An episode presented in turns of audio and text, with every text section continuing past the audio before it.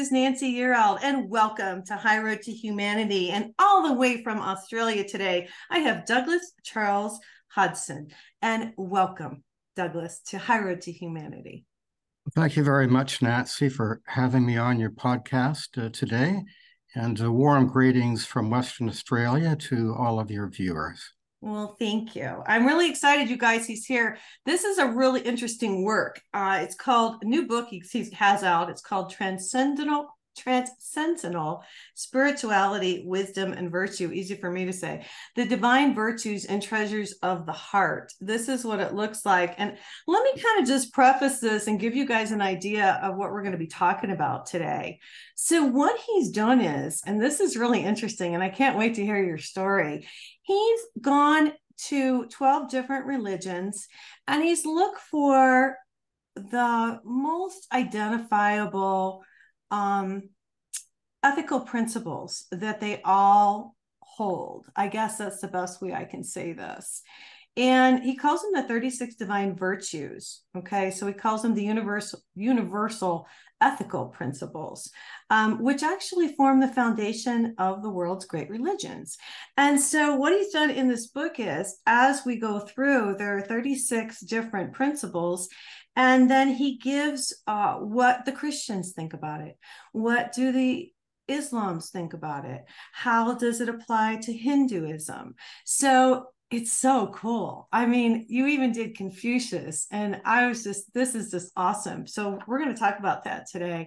But before we get into it, this is High to Humanity, you guys. And I want to mention just came across the news, um, and it's interesting how divided the country is right now. So, I pulled two different headlines because we have that much of a division. One headline says Statement from President Joe Biden on Supreme Court decision on student loan relief. And if you haven't heard, I'll read just a little bit of this.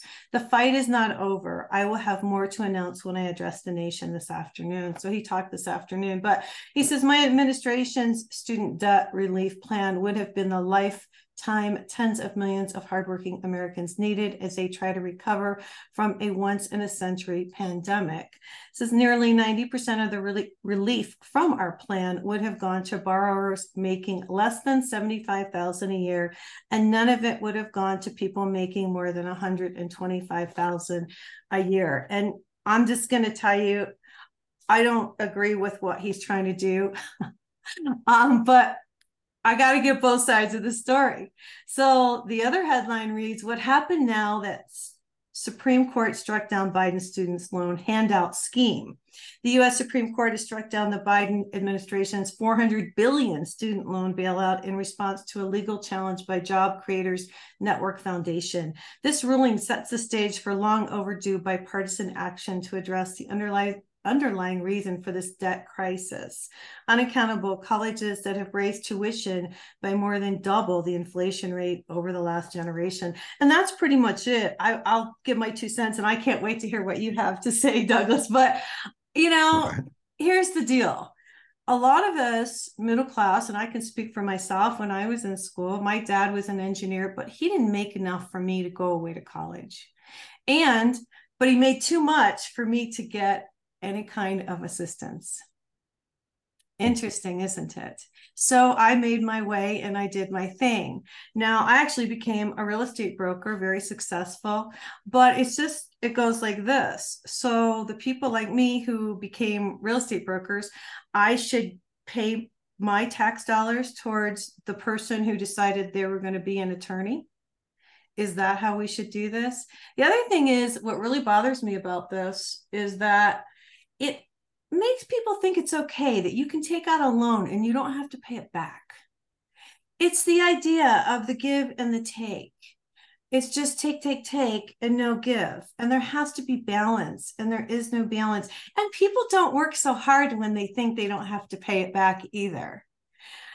And the sad part is, I've seen a lot of kids, and I won't mention any names on the show today, that have taken this money and just lived on it and not gone to school and just used the money to buy a motorcycle or what or to party or to live or to just function so they didn't have to work I've seen a lot of that too. So I'm really happy about this. Charles, I don't want to spend a whole um Douglas, I don't want to spend a whole lot of time on this, but what do you think about this? Well, Nancy, I don't like to interfere in the domestic politics of another nation.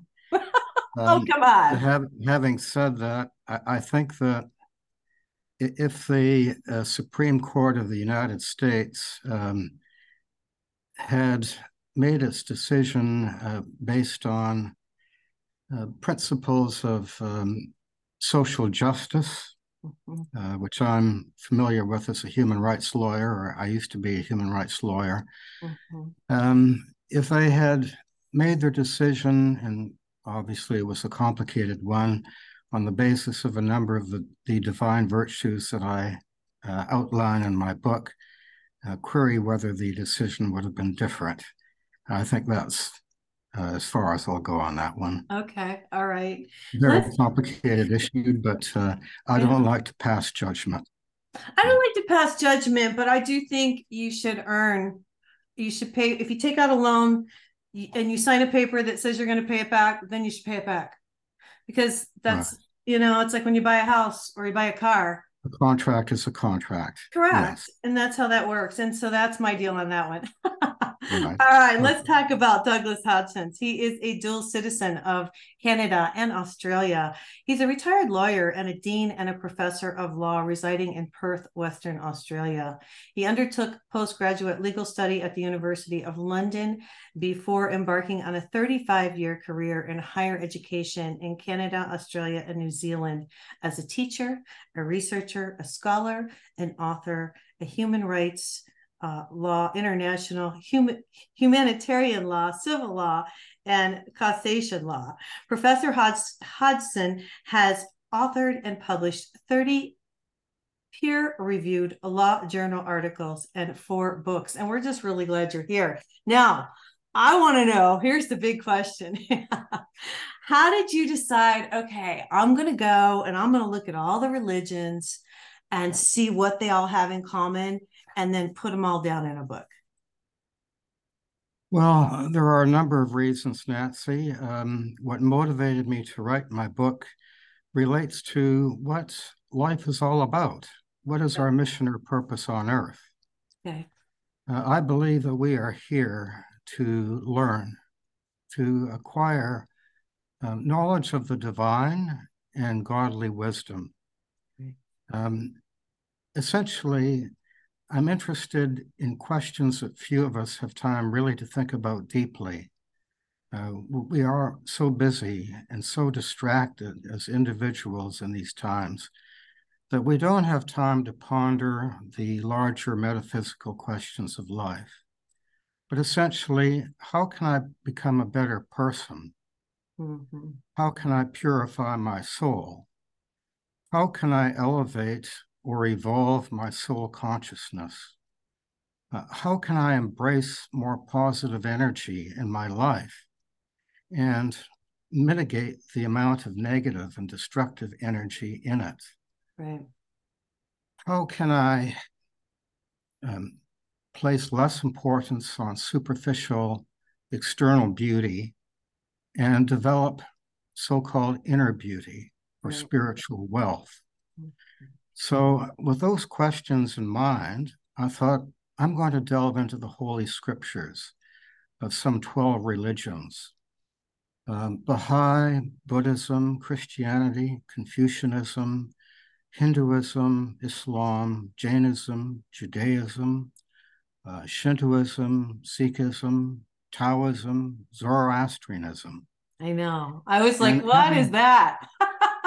well, Zoroastrianism and Baha'i are really from ancient Persia and um, okay. modern Persia. Okay. But uh, I looked at Eastern and Western religions and philosophies, mm-hmm. and I was astounded by the similarities between them. And I was able to identify some 36 what I call divine virtues or universal ethical principles which bind these religions together like an ethereal mortar. Mm-hmm. Um, these principles uh, provide the spiritual, moral, and ethical foundations of these religions. And if we apply these principles in our daily lives, we will achieve that. We will become a better person. We will elevate our consciousness. Yeah. Now, that was the first motivator for my writing this book. Okay. The second reason is, and it brings us back to the point that you were making earlier, discussing the Supreme Court decision. Uh, in my view, at least, uh, humanity at this state, uh, at this period of time, is quite fractured, fractious, and fragmented. Mm-hmm. Um, political bipartisanship, uh, political goodwill, um, the voices of moderation, uh, the so called middle ground, uh, striving for the overall good of the community. These things have all collapsed yeah. and been replaced by what I would call the politics of division, uh, negativity, fear, hatred, extremism, and polarization. Yeah, a little greed in there too. and this is very sad yeah. to, to me. Yeah. And of course, we are constantly reminded that we live in an age in which we should value diversity and difference. Mm-hmm. And I understand that. I get that. And I don't quibble with it. But it seems to me that humanity has forgotten all about the other side of the equation. And it's failed to focus or concentrate on what unites us, what brings us all together, what unifies us. Mm-hmm. We are all interconnected. Mm-hmm. As individuals, we are interconnected with God, with nature, with this planet, with the animal kingdom, with all of the processes of nature. Right. And we don't realize that. I think a lot of us do. I think a lot of us are waking up to the fact that, you know, we've gotten so far away from God. But I'm going to say something that's a little bit off, but I'm going to just be honest with you.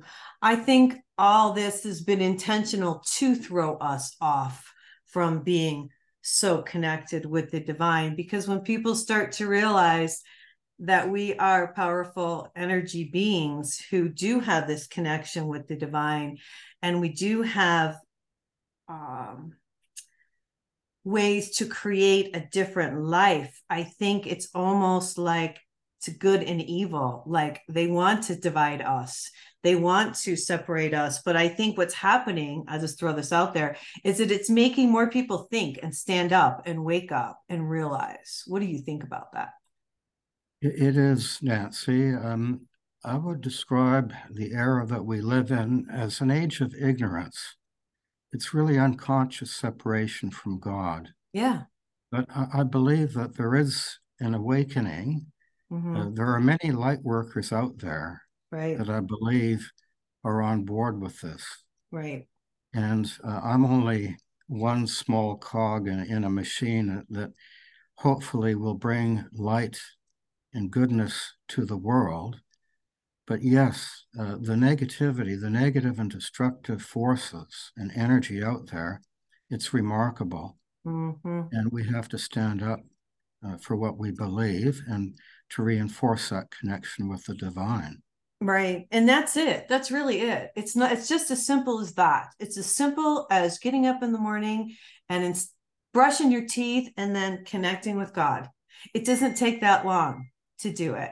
You know what I mean? And I, that's my biggest push. And I want to get into your book here, but that's my biggest push is to get people to realize that we can connect. And when you do, you become more joyful and more balanced and yes. just uh, everything changes, like your whole life changes because we're supposed to be connected to the creator. You can say God, you can say source, you can say divine. It doesn't matter. It's the energy that we we're like these little computers that have to plug in you know what i mean? Exactly.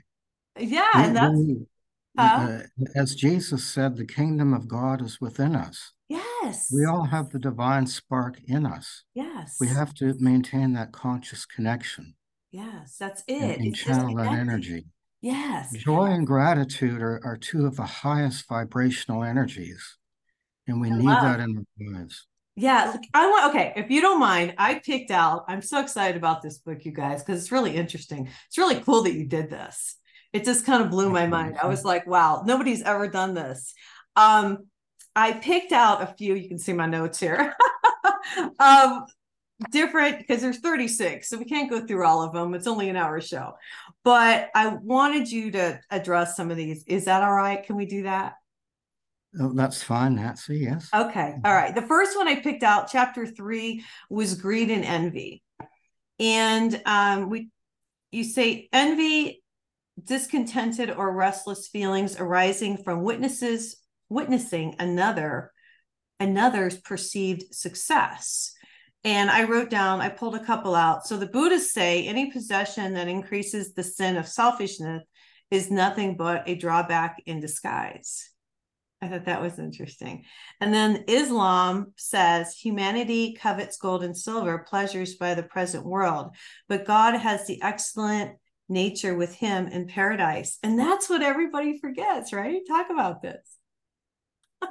well, how my book is intended to work is that it's meant to be a, a source of daily spiritual nourishment and personal growth. And what I would encourage any readers of my book to do is to make some me or quiet time, um, preferably at the end of the day. Okay. Go into a nice quiet room and reflect on how the day has gone. Um, how did it go? Did anything upset me during the day? For example, I might have gone to the shopping center and gone on a shopping binge and purchased much more than my needs require. Okay. Or I, I could have um, um, dined out and had two helpings rather than one, mm-hmm. or three glasses of wine rather than one glass of wine. Mm-hmm. So that's an example where I overindulged. Mm-hmm. I was greedy. Right. So if that's the case, why did you do that? And consult my chapter on the absence of covetousness and greed, and also the chapter on self control. Uh, read the commentary and the supporting scriptural references, and that will assist you to understand human nature and how you can rise above that yeah. and be more controlled. Well, we have become a very greedy society. We really have. I want to bring this up. And people are, you know, it's maybe because I'm older, I've gotten past a lot of this stuff. But, you know, when you're young, you're envious of what everybody else has. And I think as you get older, you grow out of it. But some people never do, I guess. Well, life is replete with temptations and distractions. Okay. And um, th- there's a movie line, I think, from a Michael Douglas movie, um, Wall Street Greed is yeah. Good. Yeah. But actually, most of the world's religions consider greed to be one of the uh, deadliest of sins. Mm-hmm. Um, w- readers, I-, I think this becomes apparent as you get older and hopefully wiser. Yeah. But things that you can see with the eye, uh, material things or possessions, they may give you uh, joy and satisfaction and happiness in the short term, but in the long term, you will not find peace and contentment with all the possessions you own. What the eye can see is really of no lasting value. Right. What the eye cannot see is uh, valuable beyond comprehension. Mm-hmm. Peace and contentment come from within. Mm-hmm. It comes from within. It mm-hmm. comes from developing spiritual treasures of the heart. Right. And as Confucius once said, and I think I've mentioned that quotation in my book, um, with rough rice to eat and water to drink, and one's bent arm as a pillow, one can still be contented. So many people are deceived by that. That is what I call an illusion or delusion of this world that material things uh, professional accomplishments can somehow bring you happiness. They do in the short term, right. but it's very ephemeral, very transitory. The lasting treasures are those that you develop from within you. Right. Very well said. I have to say, honestly, for me personally, and I teach the audience this, but connecting with the divine every day, I have a relationship with God. We're friends. I talk to him every day. You know, we have our thing going on. You know, what, oh, what am I going to do about this? And what am I going to do about that? You know, and mm-hmm. I, when you do that, you become fulfilled. You don't worry that somebody else doesn't love you because you know God loves you because he does or she or whatever you want to say. You also brought Mother Earth into this and we'll talk about this too and I'm really glad you did. Um I'm just I'm going to just touch on a few of these because I think it's such a fabulous book. One that I picked out actually with hatred and desire for revenge the reason I brought this up is, uh, you know, I'm not perfect. And there's been times in my life where I have thought, well, I just will wait and see when they get theirs. And that's not the way to be at all. but we all go through that. Um, and I wrote down in Christianity, it says, love your enemies, bless them who curse you. Um, be good to them who hate you. And what I've realized, and I want you to expand upon this, it's taken me this uh, many years to fi- figure this out. But when you love people back who hate you, you stop that energy, that negative energy. Yes. You know, it's taken me a while to figure this out. Talk about this, man. Um, that that uh, verse that you refer to can also be found in Buddhism. So it is also a principle of Eastern religion. Right. Uh, unconditional love is, uh, as you would know, is the highest vibrational power or energy in the universe. Right. And if you um, if you encounter someone who is cursing you or exhibiting aggression towards you, and you return that with love, loving kindness, you totally disarm them. And I think there's a scripture in Islam, it's in my book, that if you um, bless your enemy and treat them with loving kindness, they will become your friend. Isn't and interesting. Yes. I wrote down the one that Taoism says one should res- respond to hatred with kindness. It's all the same, isn't it? Isn't it's that interesting? Yeah. Yes. Uh, yeah. Um, hatred and aggression are very powerful forms of negative energy, mm-hmm. but they cannot trump unconditional love. Unconditional love supersedes all, including those very strong negative and destructive emotions. Right. And when you tell somebody this, it's really hard for people who aren't to this point to wrap their head around. You tell somebody to love their enemies, they just look at you like you're nuts. Exactly. But we all have to get to this point exactly. where we realize that it's it's not it's about the energy because if we don't if we take it on, then we take it on if we accept it. Do you know what I mean? If somebody's nasty, you attract it to you.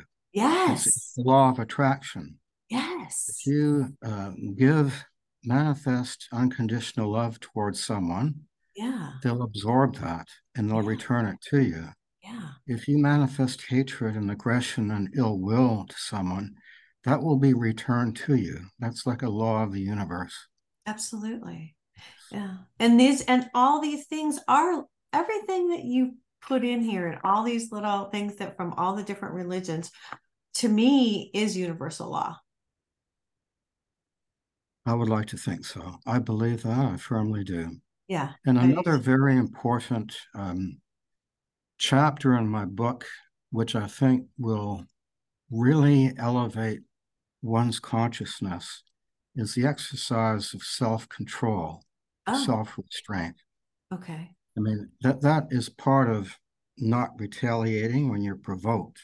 I know it's hard. You have to really be you, it, it takes is. more it takes more to to you know yeah. be cool exactly it's in, instinctive to humans to retaliate in kind Yeah. But if we want to elevate our consciousness, we must first of all begin by controlling our thought processes. Absolutely. You have to self edit.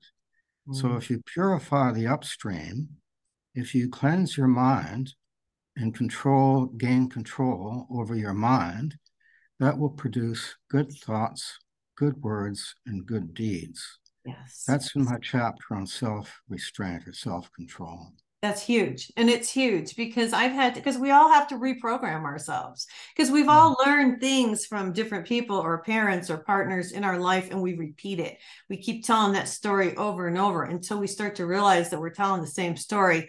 And in order to change the story, we have to change it in our minds and our words, right? And that is so difficult to do now. I know. So hard to control the mind. Yeah. Yeah. I'll tell you what I was thinking about. Uh, so I had an email yesterday from somebody, and it was kind of a kind of a sharp little snippy email. And years ago, I would have went right back and snipped back, but I thought, nah, it's cool. Just let that go. And it's it's a matter of it's an evolvement. It takes time. It takes practice and working on yourself. You know, Absolutely. you know, it has to be done on a daily basis. You, you, have to incorporate it almost as a part of your daily routine. Yes, yes. And as far as you're talking about thinking, you know, um, what I'm doing, what I'm doing now, and I just tell the audience this because I really want people to learn this stuff. So what I've been doing now when I get a negative thought or something from the past that I don't want to really think about anymore, because I, I believe that sometimes somebody else is thinking about it and we're like antennas and we pick it up. And so what I've realized is uh, when that thought comes in, bring myself back to the present moment, bring myself mm. back to here where I'm at. And that to me, I don't know if that helps anybody out there, but it's it's been working. Actually, I have a chapter in my book on living in the present moment. Right, you Essentially, do. You, you can't undo the past. Right. So there's no point in worrying about it. Right. We have very little control over our future, right. some but very limited. Right. So enjoy the preciousness of the present moment right. and divest yourself of all of those negative memories and uh, energy. Yeah, let it mm-hmm. go.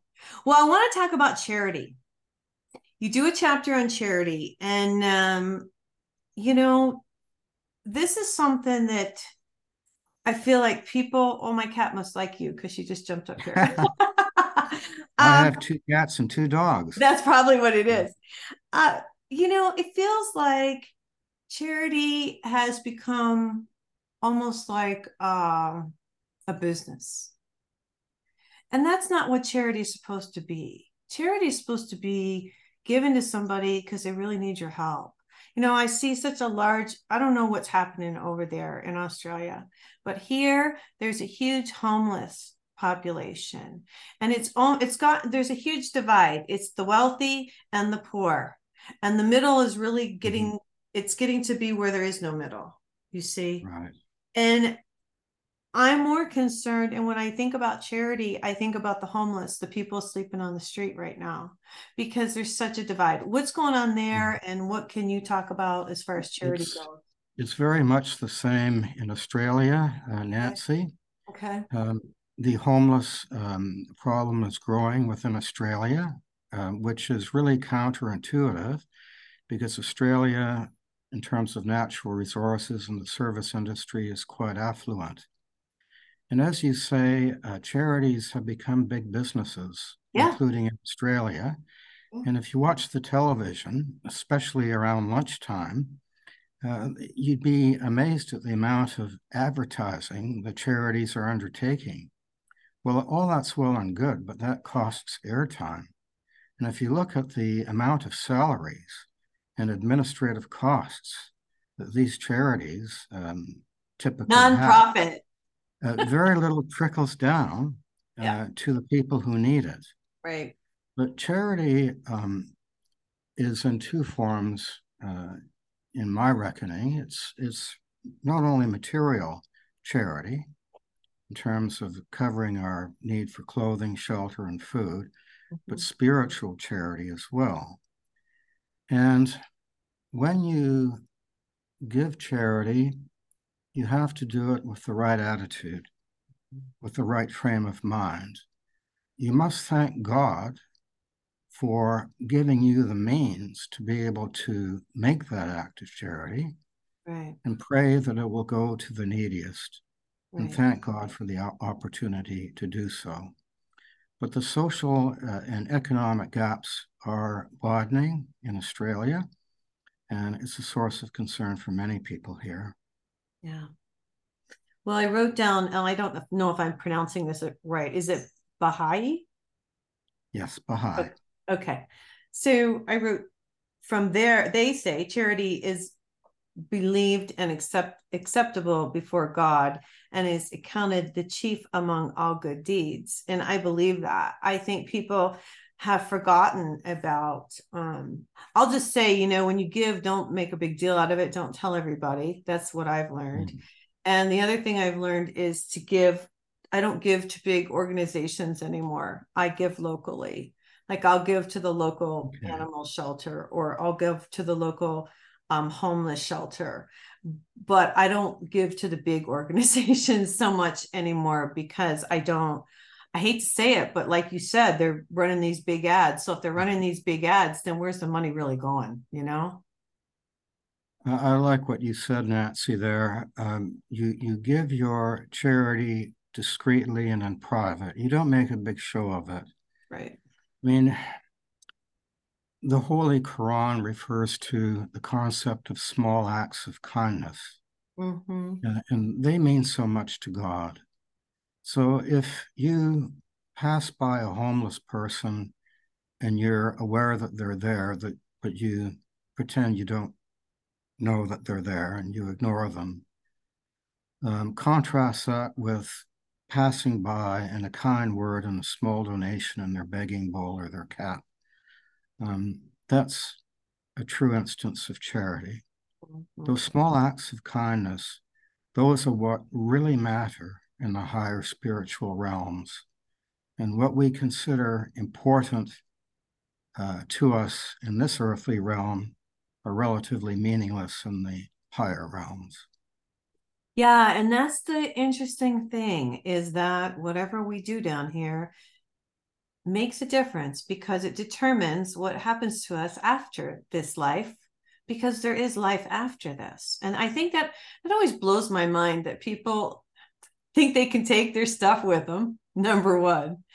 And that and that if they were important down here but they didn't do any good for anybody, they think they're going to be important up there. And it's such a misconception. It just blows my mind that come on, we're intelligent enough to know this. How did we become such a society that we're not all trying to get to heaven and we're not trying to make our place up there instead of trying to make it down here? It's just crazy, isn't it?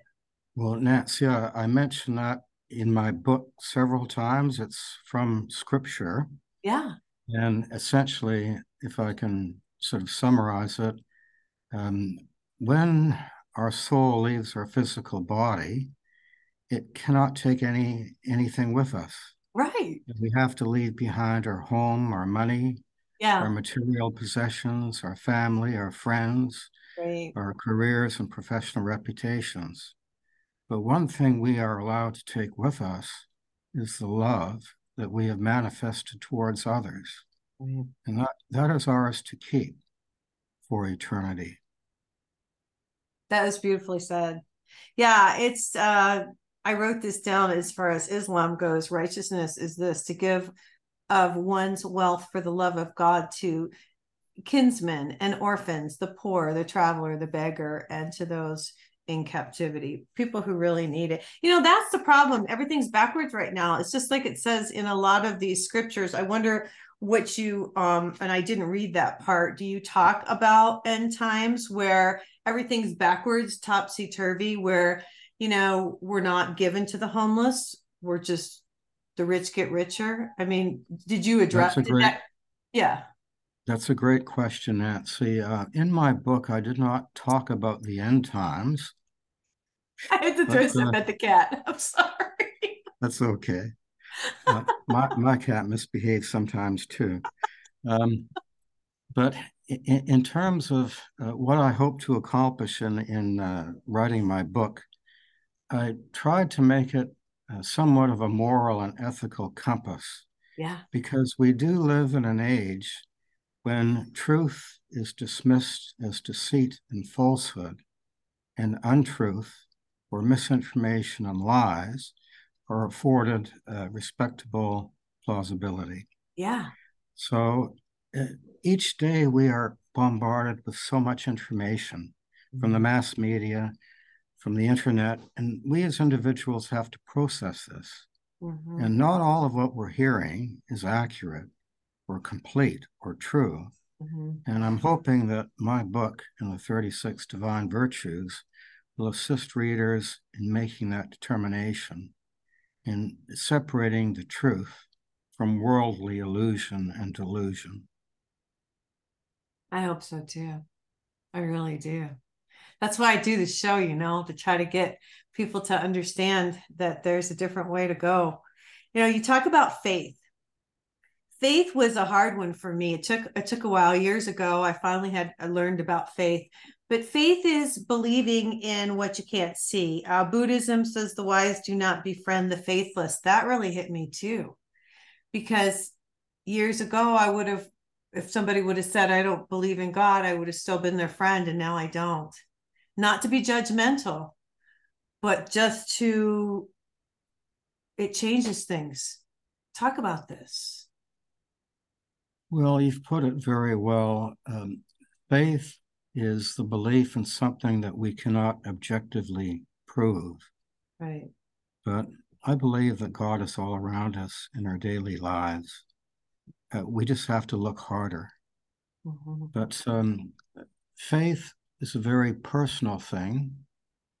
But if you have faith and you have a strong, unshakable foundation, uh, life will be much easier for you. And yeah. I've done some research in the area of near death experiences as well. Okay. And it's fascinating because those who have undergone a near death experience and come back from beyond the veil and written about what they experienced and what they were told, they actually say that not only was my faith in God confirmed, but I now know it for a certainty. Mm-hmm. So my certainty of knowledge has now superseded um, my former faith because Whereas now, before I believed, now I know.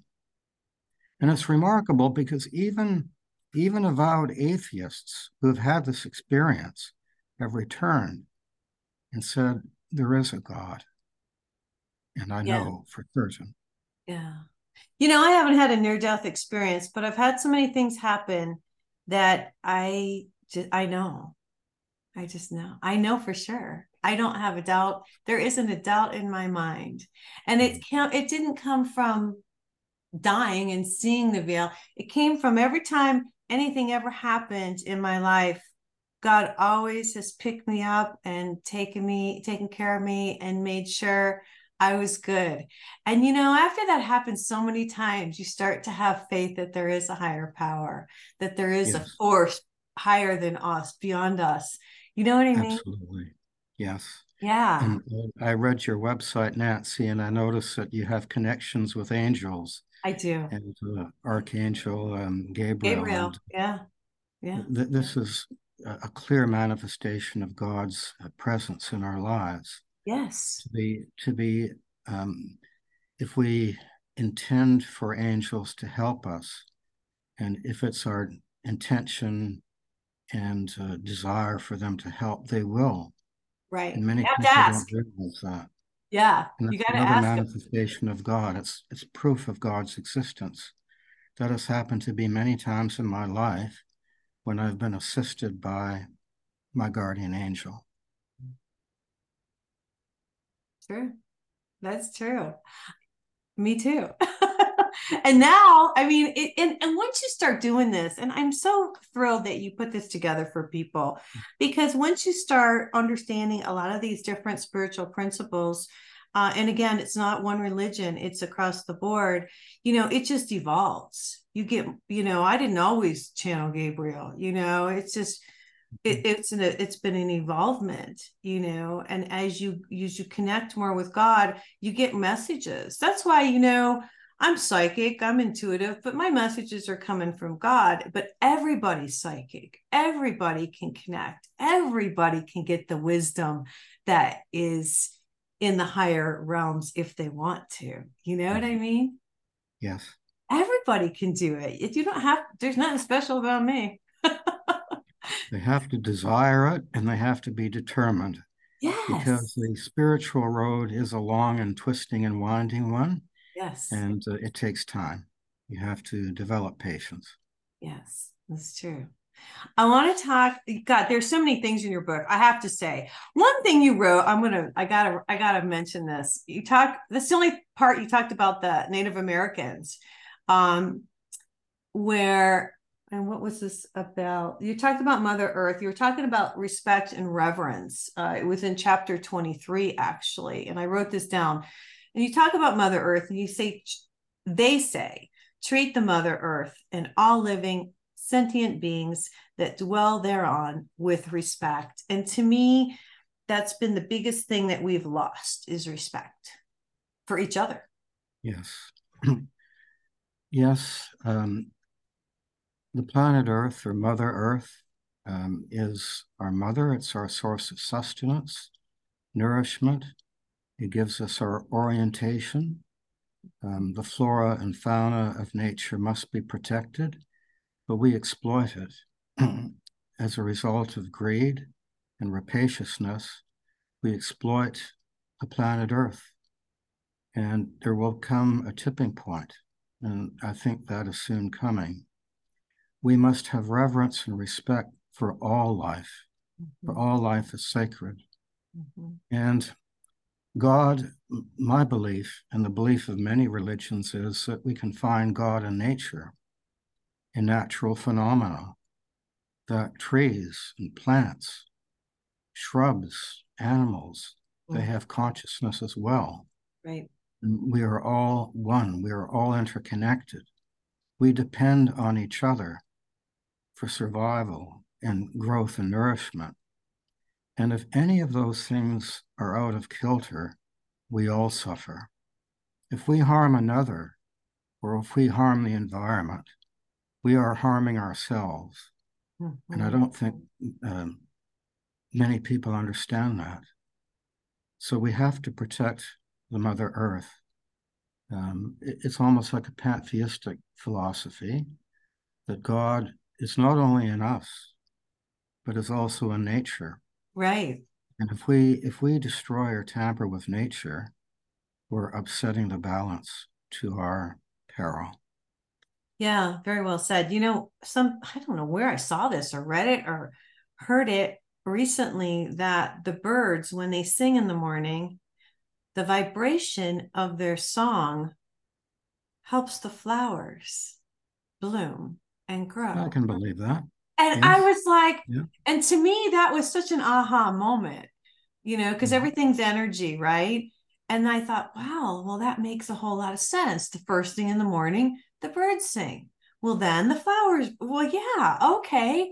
And we don't look at things like that because but that's mm-hmm. really how it, how it works you know we're never taught these things like we're when we're children my my hope is that we teach our children these things when they're young wouldn't it have been great if we knew a lot of this stuff when we were younger you know what i mean douglas what do you absolutely think? nancy yeah I, I have to say that the the indigenous spiritual belief systems have much to say on this Oh, cool. What the, the, the, wisdom of the ancients and the elders, yeah. uh, Native American Indians, Australian Aboriginals or Indigenous people, mm-hmm. known about these things for millennia. In Australia, for 60,000 years, they realize how important Mother Earth is to humanity and to our survival and growth and nourishment. And they respect they respect and have this wonderful relationship with the planet Earth. Mm. But in the West, we've lost that uh, by and large. Mm. There are many conservationists and environmentalists who are aware of these things, Mhm. as the indigenous uh, elders are. But uh, we have to educate more people on that. I, I agree with you. Mhm. Yeah, if we just if people understood it, we're we're not taught properly, and it's almost again, I'm back to the part where I just feel like the people in charge don't want people, the average person, to know these things. But uh, I'm thrilled that so many people are waking up to these facts, and that's the hope that I have that there will be a change. Absolutely, You know, absolutely, Nancy. Mhm. Um, in in my research, I came across um, two um, statements. One was from Václav Havel, who's a famous uh, Czech statesman. I believe he's now deceased, Okay. and also Albert Einstein. And both of them said essentially the same thing that for humanity to learn from its mistakes, it must have a revolution in human consciousness. right. Because if that revolution in human consciousness or that collective awakening does not occur, then according to the old Chinese proverb, uh, we're going to end up exactly where we are now headed. So I think these are critical times for humanity. And I congratulate and applaud people like yourself and many other light workers who are trying to educate or enlighten or awaken ordinary people to these things. Right. And that's what it is. It's every thank you. And every you too. Thank you. Every little light that goes on. You know, I've talked to I talked to a lady, I'll just tell you this really quick because it gave me it gives me hope, you know. I talked to a lady and she was channeling they called themselves this uh, beings of light and Mhm. I had her on my show and they I ta- asked them about what's happening and they told me that more and more lights are going on consistently. More and more people are waking up. More and more people are seeing the truth. So I do have hope. Mhm. and I do I believe we'll make it. I believe we're going to get there. And I believe you and I are going to be part of this and and you know all the cool people that have like you said all the light workers out there who are you know everybody contributes a little bit you know I share your optimism, Nancy. All of us can make a contribution. And even if we think it's a very small or modest one, it will make a difference. yeah just being kind Mm. Just being decent and nice and kind we got to get these things back i'm so Yes. glad you came on the show how long did this take you this is one of my questions how long did it Well, take you to put this together It, it took me about a year and a half to research. Uh, I retired about five years ago. Okay. So I left behind the secular law, so to speak, and became interested in the divine law. Right So in the first year and a half or two years of my retirement, I did nothing but read the sacred scriptures of the world Wow. religions. wow And it took me about six months to write it. I almost had like a stream of consciousness going. i Uh, bet I, I was aided by my guardian angel, actually, because okay every time I hit a roadblock or a mental blank, please help me with the sentence or this word. And it just flowed like that. So I, I wrote the book in about six months, which is relatively quick, I think. that's very quick you downloaded a lot of it yeah. Yeah. So you work with your angels too. See, that's awesome. And we all have guardian angels. And I want to say that. And everybody can work with their angels. You just have to recognize them, right? Exactly. Uh, many people don't realize that they have a guardian angel, Right. but we have at least one, possibly more. Right. And if you are aware of their existence and you want them to help you, they will. Yes. But they will not intervene in your life unless you ask for it. Right. That's part of the, the laws of the universe. Exactly. But I've, I've been aided by my guardian angel countless times.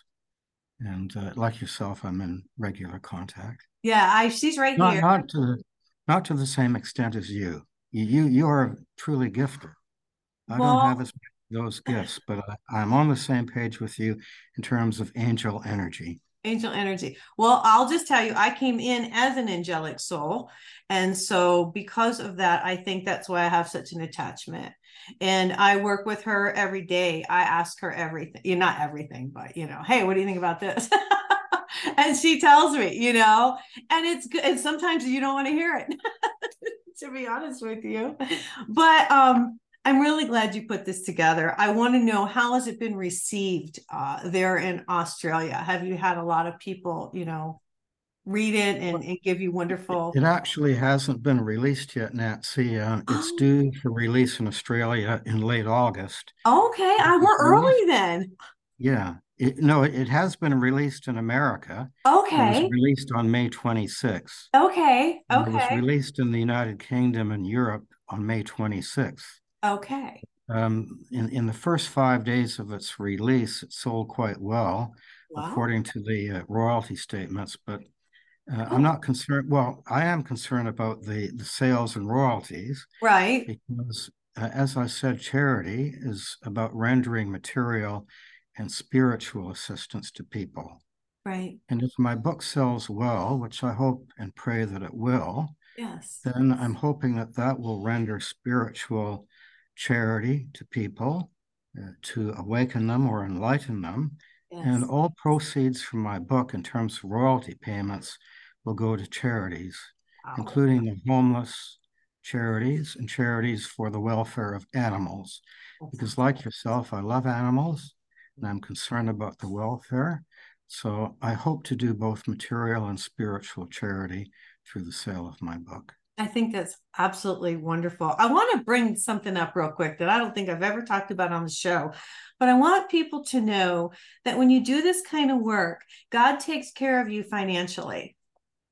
I just want people to know that because you don't have to worry. I think a lot of people worry, and I don't. God takes care of us just like He takes care of the birds and all the animals and everything. And if we could just get past the part where we're concerned and just trust. Yes. Well then, said, Nancy. Yeah. I put everything into God's hands. Yes. And and I believe. I trust. Yes. Yes. I have no worry or anxiety. No. Will be what will be. Yes. yes, it is how it's supposed to be. I'm so glad. What do you want to leave us with today? Uh, sort of the key takeaway messages from my book, I suppose. Um, looking at the world's religions, if I had to summarize them in a very concise aphorism, I would say they're all about the golden rule. As Jesus said, do unto others as you would have them do unto you. Mm-hmm. And that's recognized in other religions. Mm-hmm. I learned from my uh, researches that unconditional love is the parent of all other divine virtues. Mm-hmm. And the. Holy Scriptures are meant to help us build up positive energy in our lives and to avoid the negative and destructive energies and emotions. Um, we are here to love and serve God by assisting others both materially and spiritually. Mm-hmm. It's very important, as I said before, that we purify the mind, good thoughts, good words, and deeds. And it's very difficult to do, but as best you can, detach from the ways of the world and the yes. illusions and delusions. Mm-hmm. Focus not on the material or physical possessions or gifts, but try to accrue treasures of the heart mm. or spiritual treasures, or the, the inner beauty, because that's what the soul will take with it when it departs the physical body. Yeah. That's where the treasure lies, huh? Within. Exactly. Yeah, it sure does. Oh, I'm so glad you came and joined us today. Douglas Charles Charles Hodgsons, and he is here today from Australia visiting us.